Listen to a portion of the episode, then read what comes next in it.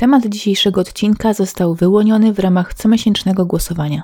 Jeśli chcesz mieć wpływ na tematykę omawianych spraw, zapraszam do wspierania kanału. Dzisiaj dzięki osobom wspierającym kanał przeniesiemy się w świat kabaretu. Świata, który powinien być barwny, kolorowy, ale w wykonaniu naszej dzisiejszej bohaterki stał się tragiczny. Opowiemy sobie historię Walentyny Rekszyńskiej, która dokonała bardzo złych wyborów w swoim życiu. I ostatecznie te wybory zaprowadziły ją na ławę oskarżonych. Ale co się stało i dlaczego się stało? Dowiecie się słuchając dzisiejszej historii. Zanim zaczniemy, to chciałam Wam powiedzieć, że partnerem dzisiejszego odcinka jest Surfshark VPN. Jeżeli nie wiecie, czy program Surfshark może Wam się przydać, to od razu podpowiadam, że jeżeli jesteście tak samo mało techniczni jak ja, to owszem, może. Mój mąż już od dawna rzucał inwektywy w moją stronę, bo muszę Wam przyznać, że im robię się starsza, tym mniej ostrożna. Już nieraz zdarzyło mi się kliknąć w jakieś nieodpowiednie linki i ściągnąć jakieś złośliwe oprogramowanie. I to zarówno na komputer, jak i na telefon. Raz nawet przez swoją głupotę straciłam cały skrypt odcinka. I już nie tylko mąż był na mnie wściekły, ale ja sama miałam ochotę popłakać się z tej bezsilności. Surfshark ochroni Was przed atakami hakerów i przed ściągnięciem złośliwego oprogramowania. Dodatkowo, dzięki użyciu programowi Surfshark możecie bez problemu zmienić swoją geolokalizację i cieszyć się niedostępną w Polsce bazą filmów i seriali. Tak jakby było Wam mało podcastów kryminalnych. Jeżeli nie wiecie, czy i Wam przyda się program VPN, to z kodem zapomniane na surfshark.deals/zapomniane możecie otrzymać 83% zniżki i 3 miesiące gratis, dzięki czemu możecie bez problemu przetestować program. Możecie też za darmo zrezygnować z zakupu w ciągu pierwszych 30 dni i uzyskać zwrot pieniędzy. Szczegóły możecie znaleźć w opisie.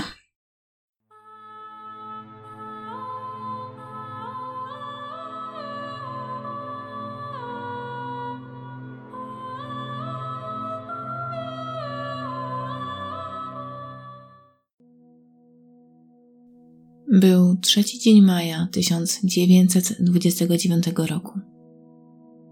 Lwów, ulica Kordeckiego 9, dzisiaj Oleny Stepaniwny 9.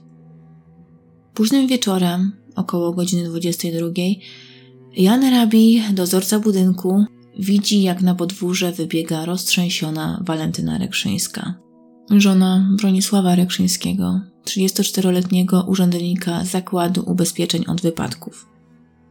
Kobieta zdaje się być rozdygotana. Mówi coś do jednego z sąsiadów, ale niezrozumiale.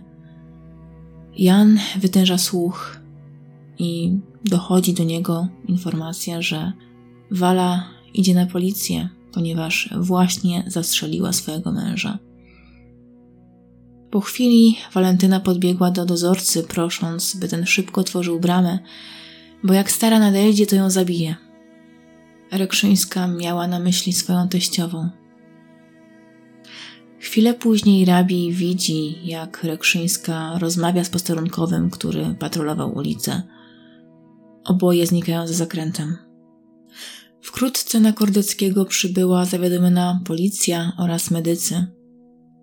W chwili, w której służby przekroczyły próg mieszkania, Bronisław Rekszyński jeszcze żył.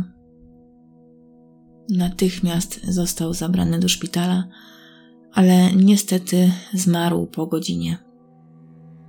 Autopsja ustaliła, że mężczyzna zmarł w wyniku postrzału w lewą gałkę oczną. Pocisk przeszył prawą stronę mózgu i kość potyliczną. Postrzał spowodował wylew krwi, który ostatecznie okazał się śmiertelny. Walentynę Rekszyńską, artystkę kabaretową pochodzącą z Syberii, czekał proces o morderstwo. Ale kim była Wala i jak doszło do tak niefortunnego zdarzenia? Walentyna w swoim życiu miała wiele możliwości i otwartych furtek. Była dosyć urodziwą szatynką. Była zdolna, występowała na deskach wielu znanych rosyjskich kabaretów. Jednak dokonane przez nią wybory pociągnęły za sobą pasmo nieszczęść, a jej ostatniego męża kosztowały życie. Ale skoro Wala miała tyle furtek, tyle możliwości, to dlaczego kobieta znalazła się w tak patowym położeniu? Czemu strzeliła do swojego męża, skoro podobno był jedynym mężczyzną, którego w swoim życiu naprawdę kochała? Walentyna przyszła na świat we Władywostoku. Nie była jednak Rosjanką, ponieważ obywatelstwo rosyjskie uzyskała jedynie dlatego, że jej rodzice przebywali na terenie Rosji, dokładnie mówiąc na Syberii. I tak się złożyło, że Wala akurat urodziła się na terenie rosyjskim.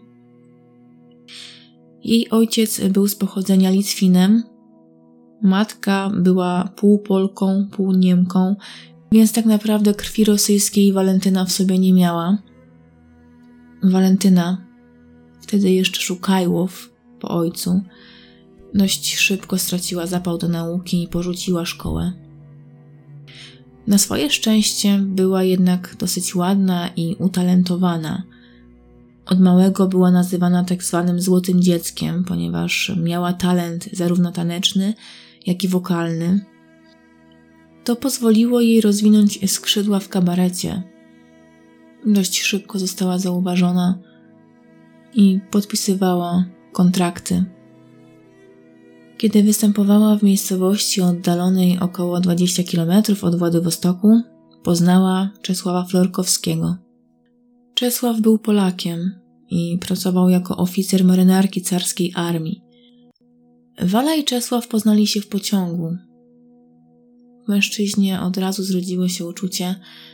W Wali nieco mniej, jak sama przyznała po latach, nigdy nie kochała Florkowskiego. Postanowiła jednak wyjść za niego za mąż, ponieważ mężczyzna bardzo ją kochał, co ujmowało ją w jakiś sposób. Jej rodzice oraz bracia nie byli przychylni temu związkowi i nie chodziło tutaj o różnice wyznaniowe, ponieważ to nie był taki duży problem. Natomiast chodziło tutaj o fakt, iż Czesław, tak jak wspomniałam, był Polakiem, czyli był obcokrajowcem. Rodzina Wali bała się, że mężczyzna będzie chciał wywieźć kobietę do Polski, a tym samym rozdzieli ją z rodziną. Florkowski zapewniał jednak ukochaną, że nie planuje wracać do swojej ojczyzny i tym samym ostatecznie przekonał ją do siebie. Para pobrała się 4 maja 1918 roku we Władywostoku. Państwo Szukajłow nie wzięli udziału w ceremonii i to wcale nie dlatego, że chcieli zamanifestować swoje niezadowolenie z faktu zaślubin córki, ale tak się wtedy dziwnie złożyło, że ta data zbiegała się w Rosji z Wielkim Piątkiem. Chwilę po ślubie do Rosji weszła armia czechosłowacka, która zaaresztowała komunistów i w tym Czesława Florkowskiego. Co prawda Walentyna twierdziła, że jej mąż komunistą nie był, no ale pracował u bolszewików, to i dostało mu się rykoszetem. Wala wyprosiła wypuszczenie Czesława, czym najprawdopodobniej uratowała mu życie, gdyż wielu aresztantów zostało wkrótce rozstrzelanych. Do roku 1920 Florkowski pracował jako nauczyciel. Wkrótce mężczyzna dostał jednak depeszę z Polski, która zawiadamiała o śmierci jego ojca. Para udała się więc do kraju ojczystego Czesława. Cała podróż z Władywostoku do Polski trwała aż 5 miesięcy. Na miejscu Wala zorientowała się, że ich życie nie będzie usłane różami, jakby się tego mogła spodziewać wcześniej. Matka Czesława nie była zachwycona swoją synową, tak delikatnie mówiąc, a wręcz była do Wali wrogo nastawiona.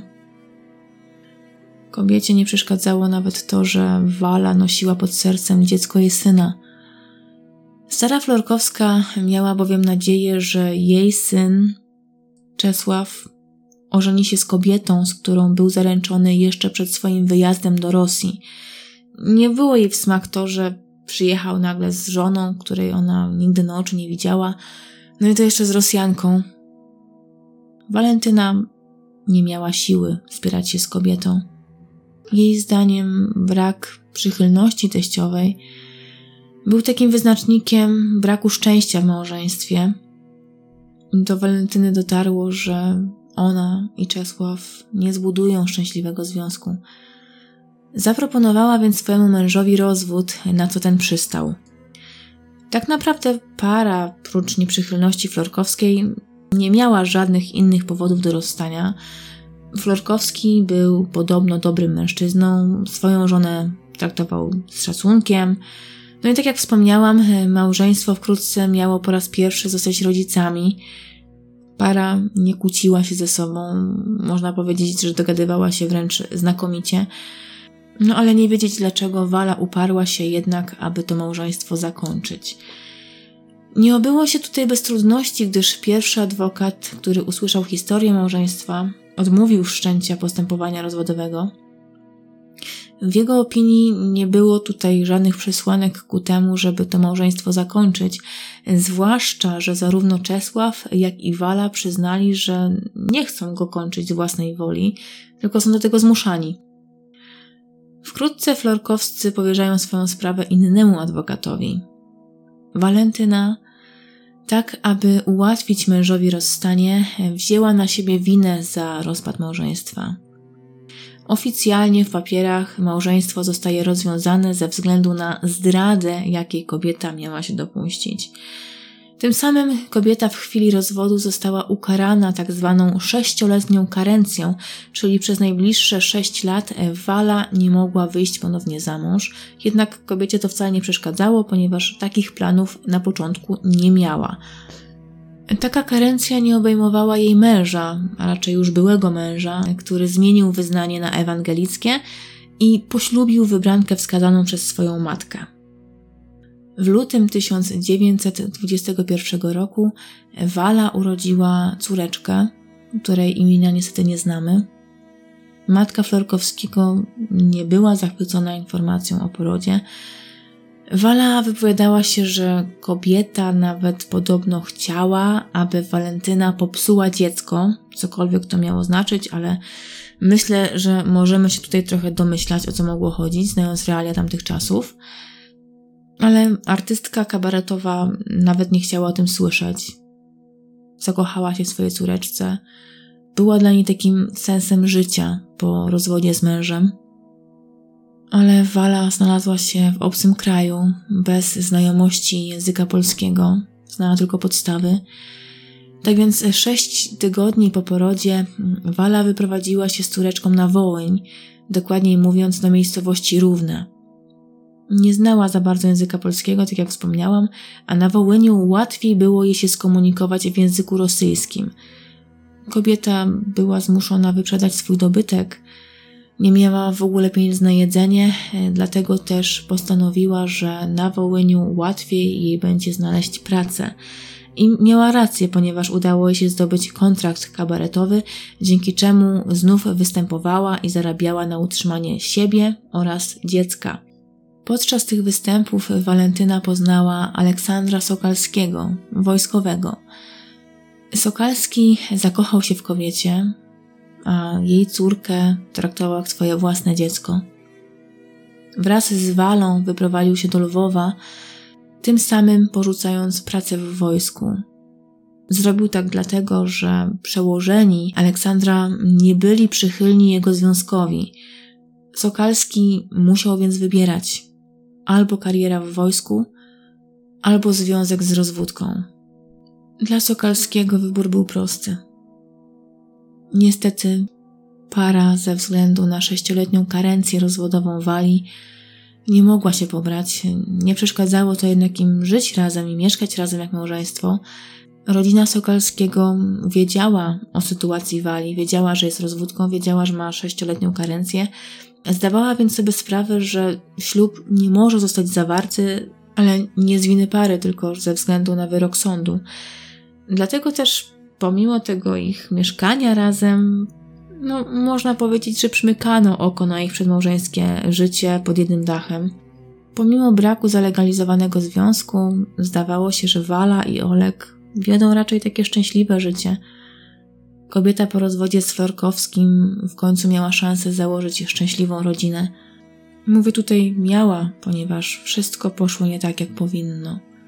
Kiedy córeczka Walentyny nieco podrosła, kobieta zaczęła zabierać ją na spacer nad rzekę.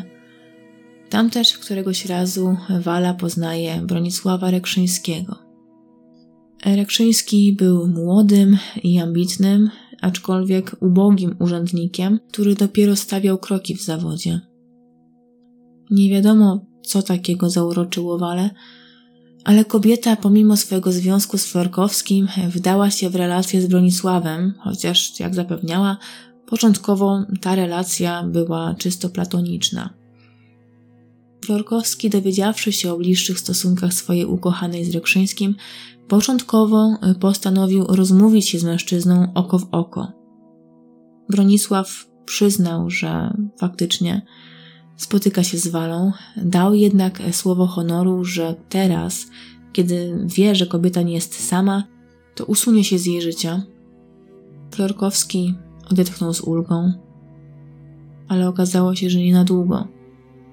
W krótkim czasie Aleksander przyuważył swoją narzeczoną na spacerze z nikim innym jak z Bronisławem Rekszyńskim.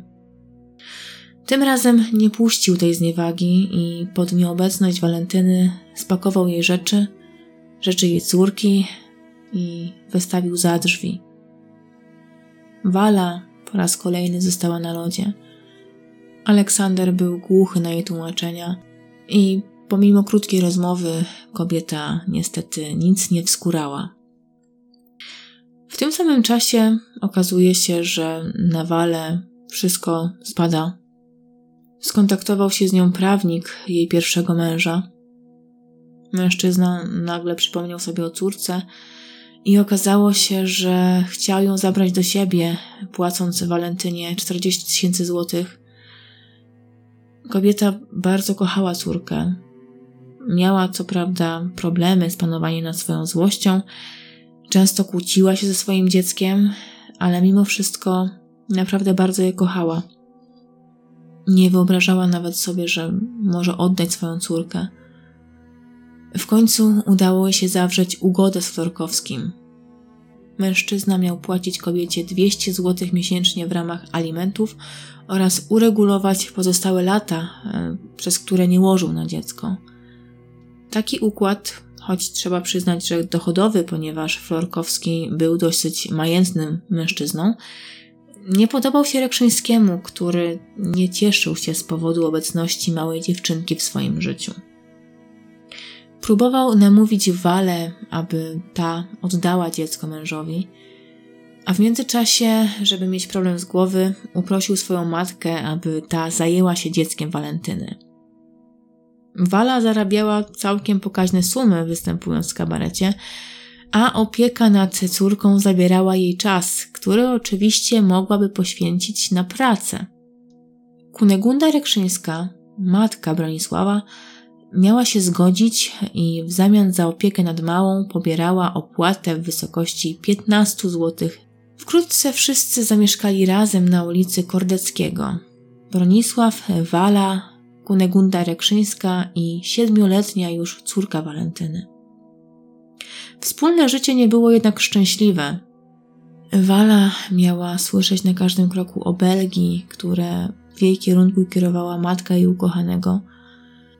Kunegunda nie była szczęśliwa, widząc, że jej syn ma w planach ożenek. W jej odczuciu Bronek miał jeszcze czas na zakładanie rodziny. Zwłaszcza, że dopiero co znalazł pracę i nawet nie zdążył jeszcze odłożyć sobie żadnej gotówki. Rekszyński zapewniał swoją matkę, że ta nie ma się czego obawiać, gdyż on nie ma żadnych planów na to, aby żenić się z Walą. Dobrze mu z nią. Kobieta ma pieniądze, które zarówno zarabia, występując w kabarecie, które też dostaje od swojego pierwszego męża. Tak więc, co tutaj wybrzydzać? Zwłaszcza, że Wala bardzo chętnie się tymi pieniędzmi dzieliła. No ale żeby brać ślub od razu, no to nie.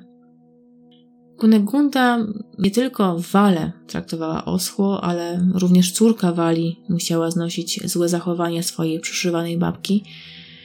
a nawet często samego Rekszyńskiego, który, jak się szybko okazało, nie był ideałem mężczyzny. Często wszczynał awantury, obrażał Walę, obrażał jej córkę, ubliżał jednej i drugiej. Raz miał nawet w nerwach chwycić krzesło i zamachnąć się na Walę. Świadkiem tego była córka kobiety, która, wiadomo, zaczęła się bać, zaczęła wołać mamę ze strachu. Wtedy też Rekszyński miał chwycić dziecko i rzucić nim na krzesło. W końcu Wala uległa namowom Rekszyńskiego.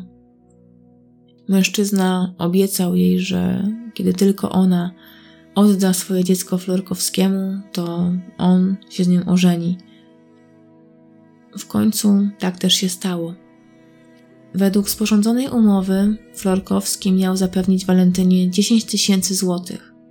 W zamian za to, to on przejął opiekę nad małą, wychowywał ją razem ze swoją nową żoną, a Wali przysługiwały jedynie spotkania z córką i to też wcale nieczęste, ponieważ Walentynie przysługiwało spotkanie kilkugodzinne raz na 3 miesiące. Wala za uzyskane pieniądze kupiła mieszkanie oraz umeblowanie mieszkania. Wiedziała, że na ulicy Kordeckiego nie była mile widziana. Za pozostałe pieniądze kupiła Rekszyńskiemu koszulę nocną oraz srebrny zegarek.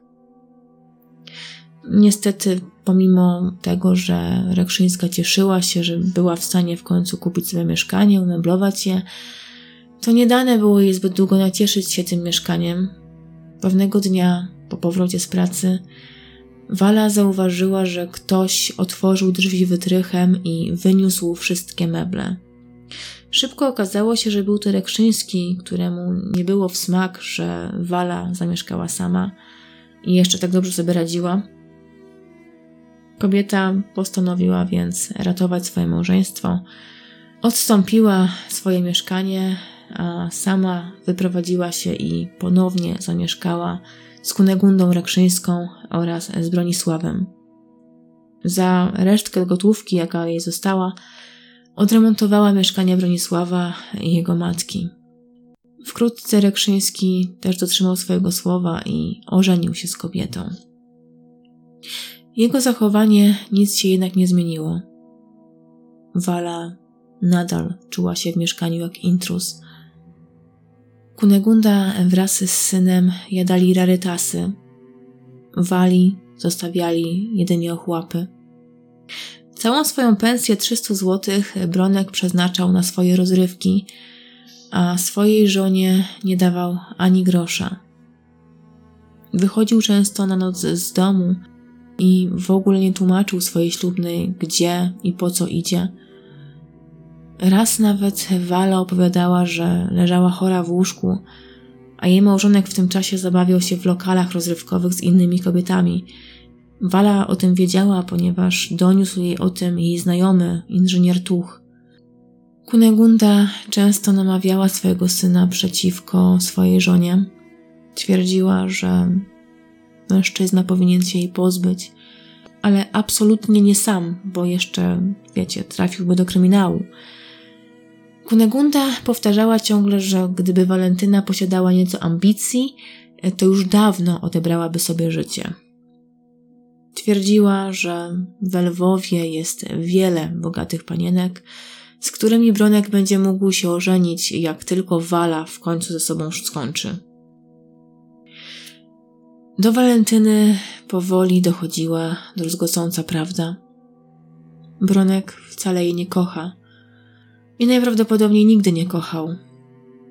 Chodziło mu jedynie o jej pieniądze, których miała sporo.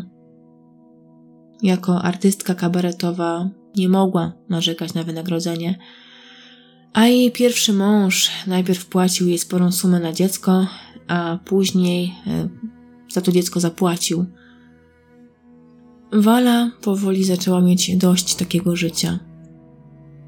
Poniewierana przez męża i jego matkę, bez córki, którą oddała wiedziona namowami męża, bez mieszkania, które oddała. Początkowo próbowała zdobyć truciznę. W aptece Ezachiela Susermana poprosiła o dużą dawkę trutki na szczury. Zbyt dużą.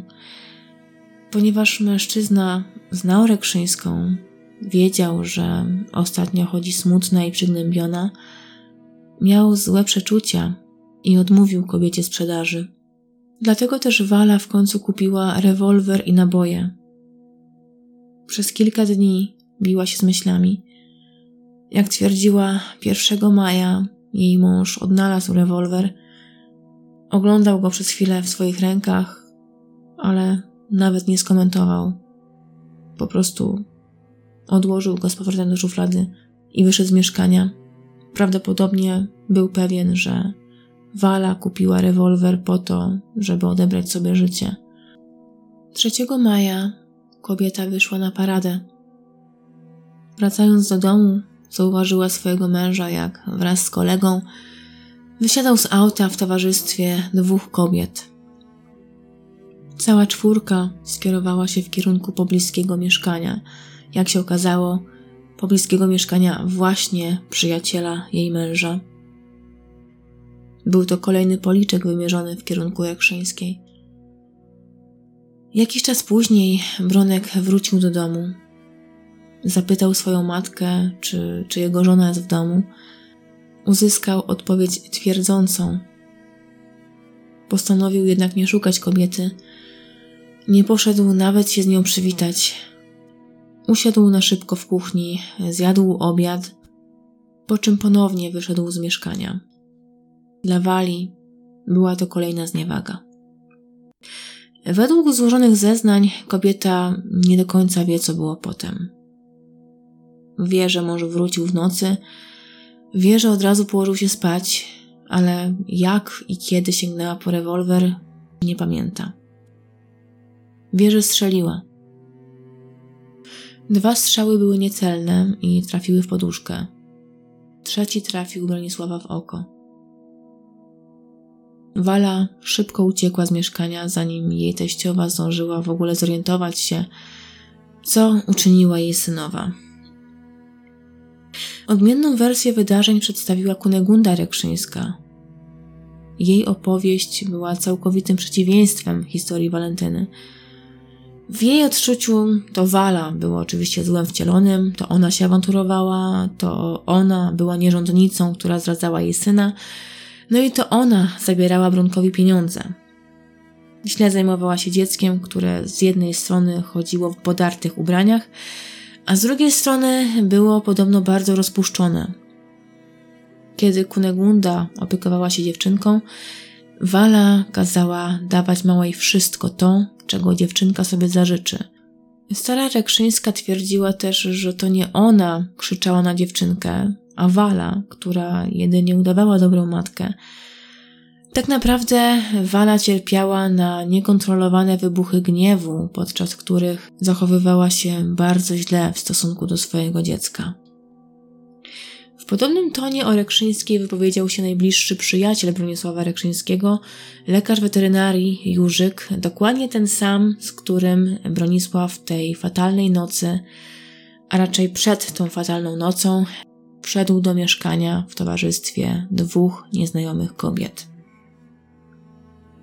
Jurzyk twierdził, że Wala już od samego początku przyczepiła się do Bronka. Nie do końca wiadomo dlaczego, ponieważ miała przecież partnera, a Bronek nie do końca był nią zainteresowany. Mężczyzna miał nawet prosić Jurzyka, żeby ten spróbował uwieść kobietę. Miał nadzieję, że dzięki temu Wala da mu spokój. Jak sam powiedział, staraj się jej podobać. Może w ten sposób się zerwie. Będę ci bardzo wdzięczny. Walentyna co prawda spotykała się z Jurzykiem, ale nic raczej z tych planów jakiegoś większego romansu nie wyszło, ponieważ Walentyna nie była zainteresowana zacieśnieniem relacji. Według Jurzyka Wala nie pasowała do Bronka, miała ich dzielić spora przepaść intelektualna. Kobieta miała żyć jedynie kawiarnią i kabaretem, ogólnie takim rozrywkowym trybem życia, kiedy Rekszyński interesował się raczej polityką i poważniejszymi tematami. Dodatkowo nie była wierna Bronkowi. Raz Jurzyk widział, jak około godziny 2 lub 3 nad ranem kobieta obściskiwała się nad komisarzem policji. Zauważając, że jest obserwowana przez przyjaciela swojego męża, podeszła do niego i poprosiła o dyskrecję. Miała wtedy argumentować swoje zachowanie zawodem, który wykonuje, ale Jurzyk stwierdził, że nie może ukrywać tak frywolnego zachowania żony Rekszyńskiego. Kiedy jednak następnego dnia odwiedził swojego przyjaciela, ten już o wszystkim wiedział. Wala zdążyła przekazać mu swoją wersję wydarzeń, wybielając swoje zachowanie. Jurzykowi oraz podobno nawet samemu Rekszyńskiemu nie podobało się również to, że Wala spożywa spore ilości alkoholu, po którym wymiotowała. Kobieta miała przynosić wstyd swojemu mężowi. Jurzyk stale doradzał swojemu przyjacielowi, aby ten zakończył swoje stosunki z Walą, jednak nie wiadomo dlaczego Bronek nadal trwał w tej relacji. Na pewno nie chodziło mu o pieniądze, ponieważ, jak twierdził Jurzyk, mężczyzna nigdy nie brał od swojej żony żadnej gotówki. Twierdził, że ma swoją godność i od kobiety pieniędzy nie przyjmie. Tajemnicą jest więc, dlaczego w takim razie ożenił się z Walentyną, dlaczego zależało mu tak bardzo na tym, aby kobieta oddała, a w sumie nawet nie oddała, tylko po prostu sprzedała swoje własne dziecko, i dlaczego po prostu nie zostawił Wali, skoro tak bardzo szukał pretekstu do zakończenia tego związku. Na to pytanie Jurzyk nie miał odpowiedzi. Obraz Rekszyńskiego, jaki wyłonił się z zeznań jego najbliższych, był więc całkowitą odwrotnością tego, co zeznała Rekszyńska. Bronisław miał być pełen cnót, złoty facet, wschodząca gwiazda urzędu oraz, jak się okazało, piłki nożnej, ponieważ Bronek grał w klubie sportowym na pozycji bramkarza. Tylko jakoś ta Wala ciągle miała do niego pretensje, wszczynała awantury. Raz nawet miała splunąć swojemu mężowi pod nogi na ulicy, co było dla Bronka głęboką zniewagą. A dlaczego to też kobieta taki gest wykonała? Ano dlatego, że mężczyzna podszedł do niej, by zwrócić jej uwagę, że nie przystoi jej chodzić pod rękę z innym mężczyzną, ponieważ ma na palcu ślubną obrączkę. Tak naprawdę w miarę obiektywny obraz można było uzyskać jedynie z zeznań świadków, którzy zeznawali w procesie mężobójczyni, a nie byli aż tak blisko związani z żadną ze stron. Niestety Czesław Florkowski, pierwszy mąż oskarżonej, skorzystał z przysługującego mu prawa i odmówił składania zeznań. O relacjach panujących pomiędzy byłymi małżonkami dowiedzieliśmy się jedynie z zeznań adwokata, który przeprowadzał rozwód pomiędzy Walą a Czesławem. Mecenas sam zgłosił się do sądu, twierdząc, że może mieć ważne informacje w sprawie. Dzięki niemu dowiedzieliśmy się, że początkowo Czesław miał w planach wyprzeć się swojego dziecka. Nie chciał łożyć pieniędzy na jego utrzymanie. Chciał złożyć zaprzeczenie ojcostwa. Później wpadł na pomysł, aby udawać, że jego córka pochodzi ze związku pozamałżeńskiego. Wtedy też jego alimenty na dziecko byłyby dużo mniejsze.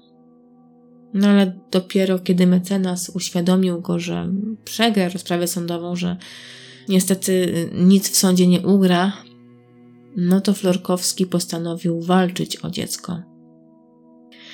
Wolał zapłacić Wali raz, niż wysyłać jej pieniądze co miesiąc. Adwokat potwierdził również, że Walentyna wcale nie prowadziła się źle. Ta zdrada małżeńska była ukartowana. Kobieta poszła swojemu mężowi na rękę, ponieważ wiedziała, że Florkowski chce pobrać się z inną kobietą. Dlatego też, aby nie utrudniać mu sprawy, postanowiła wziąć na siebie całą winę za rozpad związku małżeńskiego. Szlachetnie, aczkolwiek chyba nie spodziewała się, że Florkowski będzie chciał później wykpić się ze swojego ojcostwa. Starszy posterunkowy August Piotrowicz potwierdził, że oskarżona skarżyła mu się kiedyś na swojego męża i pokazywała nawet siniaki, które rzekomo nabił jej Rekszyński. Ale żeby wiedział o jakichś takich większych awanturach, no to nie wiedział, zresztą jak i pozostali sąsiedzi. Część osób była świadoma tego, że za zamkniętymi drzwiami mieszkania Rekszyńskich raczej nie działo się najlepiej, ale też nikt nie znał żadnych szczegółów. Najwięcej do sprawy wniósł chyba jeden z sąsiadów, Ludwik Weinberger. Weinberger zeznał, że o złych relacjach w małżeństwie wiedział od samego Rekszyńskiego. Bronisław żalił mu się na swoje pożycie małżeńskie i to tak ze szczegółami, ponieważ opowiadał mu nawet o swoim intymnym pożyciu z żoną i tutaj nawet żalił się, cytując, że oskarżona inklinuje ku perwersji. Sam Bronek miał być osobą spokojną i grzeczną. Po stronie oskarżonej stanęły Julia Pompowska i Maria Twardzik. Obie panie potwierdziły, że niesnaski między małżonkami zaczęły się jeszcze przed ślubem. Zawarcie związku małżeńskiego nic nie zmieniło w relacjach Wali i Bronka. Kobieta żaliła się, że Rekszyński wraz z matką nie dają jej porządnego jedzenia, a mąż nie wraca na noc do domu. Bronek miał namawiać oskarżoną do oddania dziecka, gdyż, jak sam twierdził, dziecko było puste. Maria Twardzik zaznaczyła na sali, że z dzieckiem było raczej wszystko w porządku, ponieważ czasami zajmowała się nim, kiedy Wala ją o to poprosiła. Dziecko jak dziecko, niczym się nie wyróżniało, nie było ani wybitnie głupie, ani niegrzeczne. Było po prostu zwyczajnym 7-letnim dzieckiem. Z kolei Julia Pompowska potwierdziła, że Walentyna nosiła się z zamiarem odebrania sobie życia, ponieważ opowiadała jej, że najprawdopodobniej wkrótce ze sobą skończy. Miała już dość podłego traktowania przez Rekszyńskiego i jego matkę. Na rozprawie pojawił się również Aleksander Sokalski. Pomimo tego, że jego związek z Rekszyńską zakończył się dość burzliwie i mężczyzna mógłby mieć do kobiety jakieś negatywne uczucia, to mężczyzna wystawił Wali bardzo dobrą opinię. Twierdził, że była dobrą gospodynią, zapobiegliwą, ale dumną i popędliwą, czyli impulsywną. Mężczyzna kontaktował się z Walą jeszcze po jej ślubie z Rekszyńskim. Mówił, że widać było, że bardzo tęskni za swoją córką i żałowała, że pod wpływem Bronka oddała dziecko Florkowskiemu. Wala nigdy nie wspomniała o tym, że miała jakiekolwiek plany, aby odebrać życie swojemu mężowi. Za to przebąkiwała coś o zniechęceniu życiem. Jeżeli już miała w planach zbrodnię, to prędzej chciała zakończyć swoje życie niż męża. Zresztą Sokalski starał się ją od tego pomysłu odwieść na tyle, na ile mógł. Na koniec rozprawy przemówili biegli psychiatrzy. Walentynie Rekszyńskiej zostały przypisane 3 dominujące cechy charakteru: silnie rozwinięte popędy, słabo rozwinięty rozsądek praktyczny oraz tendencja do tłumienia przykrych przeżyć. Z powodu niewyrobionej inteligencji i niezdolności do praktycznego i trzeźwego myślenia nie była ona w stanie myśleć zimno i logicznie, a tym samym nie była w stanie zaplanować zbrodni, raczej kierowana była chwilowym afektem. Rekszyńska skłaniała się bardziej ku uczuciowemu poznawaniu świata, aniżeli ku rozsądkowi. Często nie mogła zapanować nad swoimi emocjami. Sama scharakteryzowała się w ten sposób: jestem bardzo prędka. Jeżeli mnie ktoś rozgniewa, wpadam szybko w złość. Moją małą kocham nad życie, ale często ją biłam. Po chwili tego żałowałam i płakałam cały dzień. Raz rzuciłam talerzem na świadka Sokalskiego. Do tego faktu dodaję, Czyniłam to, zanim pomyślałam. Można powiedzieć, że oskarżona była sama swoją ofiarą. Z jednej strony nie potrafiła uwolnić się z sideł swojej miłości do Rekszyńskiego, z drugiej zdawała sobie sprawę, że ten związek nie ma perspektyw i przyszłości. Im dłużej tkwiła w tym układzie, tym bardziej popadała w rozpacz. Nie mogła żyć z Rekszyńskim, a bez niego nie chciała. Kierowana pobudkami uczuciowymi doprowadziła do sytuacji, w której choć sama kochała, to niestety nie była kochana.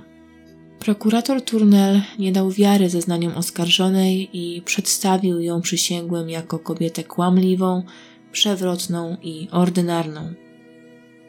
Jednocześnie głośno dziwił się, dlaczego, pomimo gehenny, jaką rzekomo przeszła, nie odebrała sobie życia, tylko swemu mężowi. Tutaj wam powiem, że takie aluzje na sali sądowej to nie jest wyjątek, ponieważ w trakcie rozprawy Rekszyńska została nawet zapytana, który z jej 3 mężów najbardziej odpowiadał jej seksualnie. To pytanie miało oczywiście na celu tam potwierdzić jej perwersje seksualne. Jak widzicie, wtedy naprawdę się nie krępowano. I żeby była jasność, sąd wcale tego pytania nie uchylił. Zgromadzona publiczność była podzielona. Część osób stała murem za Rekszyńską. Część twierdziła, że bez względu na swój stan psychiczny oraz charakter za popełnioną zbrodnię musi być kara. Nikt do końca nie wiedział, co postanowi ława przysięgłych. Ale te wątpliwości dosyć szybko rozwiało znakomite przemówienie obrońcy Rekszyńskiej, doktora Aksera. Mecenas opisał, a może nawet nie opisał, a wręcz opowiedział o życiu Rekszyńskiej jako jakiejś tragicznej powieści. Tragizm jego klientki, jej niedola i ciężkie przeżycia miały sprawić, że zamiast wieść szczęśliwe życie, zasiadła na ławie oskarżonych. Przemowa obrony przekonała ławę przysięgłych. Po krótkiej naradzie sędziowie przysięgli jednogłośnie odrzucili zarzucone morderstwo, którego miała dopuścić się oskarżona, jednocześnie zmieniając kwalifikację czynu na zabójstwo. Dodatkowo aż 10 z 12 sędziów zatwierdziło wystąpienie u Rekszyńskiej afektu wykluczającego karygodność czynu. Tym samym na podstawie werdyktu ogłoszono wyrok uwalniający podsądną od oskarżenia. Rekszyńska została również uwolniona z poniesienia kosztów sądowych, które ze względu na wyrok uniewinniający miały zostać opłacone ze Skarbu Państwa. Walentyna Rekszyńska stała się więc kobietą wolną. Prokurator zaskarżył werdykt sędziów przysięgłych, jednak Sąd Najwyższy odrzucił wniosek prokuratora. Tym samym wyrok uniewinniający Rekszyńską stał się prawomocny. Co ciekawe, w tej sprawie Rekszyńska, która czekała na proces, siedziała w jednej celi z Maćkówną, która była oskarżona o bardzo podobną zbrodnię. Mówię wam tutaj o tym dlatego, że o Maćkównie opowiadałam wam już w zeszłym roku. Jeżeli jednak tego nie słyszeliście, a macie ochotę, to wkleję wam tutaj link, wynieście mi zaraz tutaj odnośnik, możecie sobie kliknąć i przenieść się w drugą, równie podobną historię, również z Lwowa zresztą. A ja wam dziękuję. Mam nadzieję, że umiliłam wam odrobinę czasu. Mam nadzieję, że mogliście wysłuchać tej opowieści bez żadnych zakłóceń, ponieważ przyznam się wam szczerze, że czuję, że mówię przez nos, ponieważ część z was pewnie wie, że niestety mnie też dopadło to cholerstwo, które od 2 lat nam uprzykrza życie i jeszcze nie do końca do siebie doszłam, ale mam nadzieję, że nie słychać tego aż tak bardzo na nagraniu. Dzisiejsza historia została wybrana przez osoby wspierające kanał. Jeżeli wy też macie ochotę raz w miesiącu głosować w ankiecie na tematykę naszego odcinka, to oczywiście zapraszam was do wspierania kanału. Mam nadzieję, że nie będziecie żałować. A ja dziękuję wam bardzo za wysłuchanie historii. Zostawcie sobie komentarz, powiedzcie, co myślicie o dzisiejszej sprawie. Jak zapatrujecie się na wyrok na Rekszyńską? Czy faktycznie dobrze została uniewinniona? Dajcie znać. Trzymajcie się ciepło. Do usłyszenia wkrótce.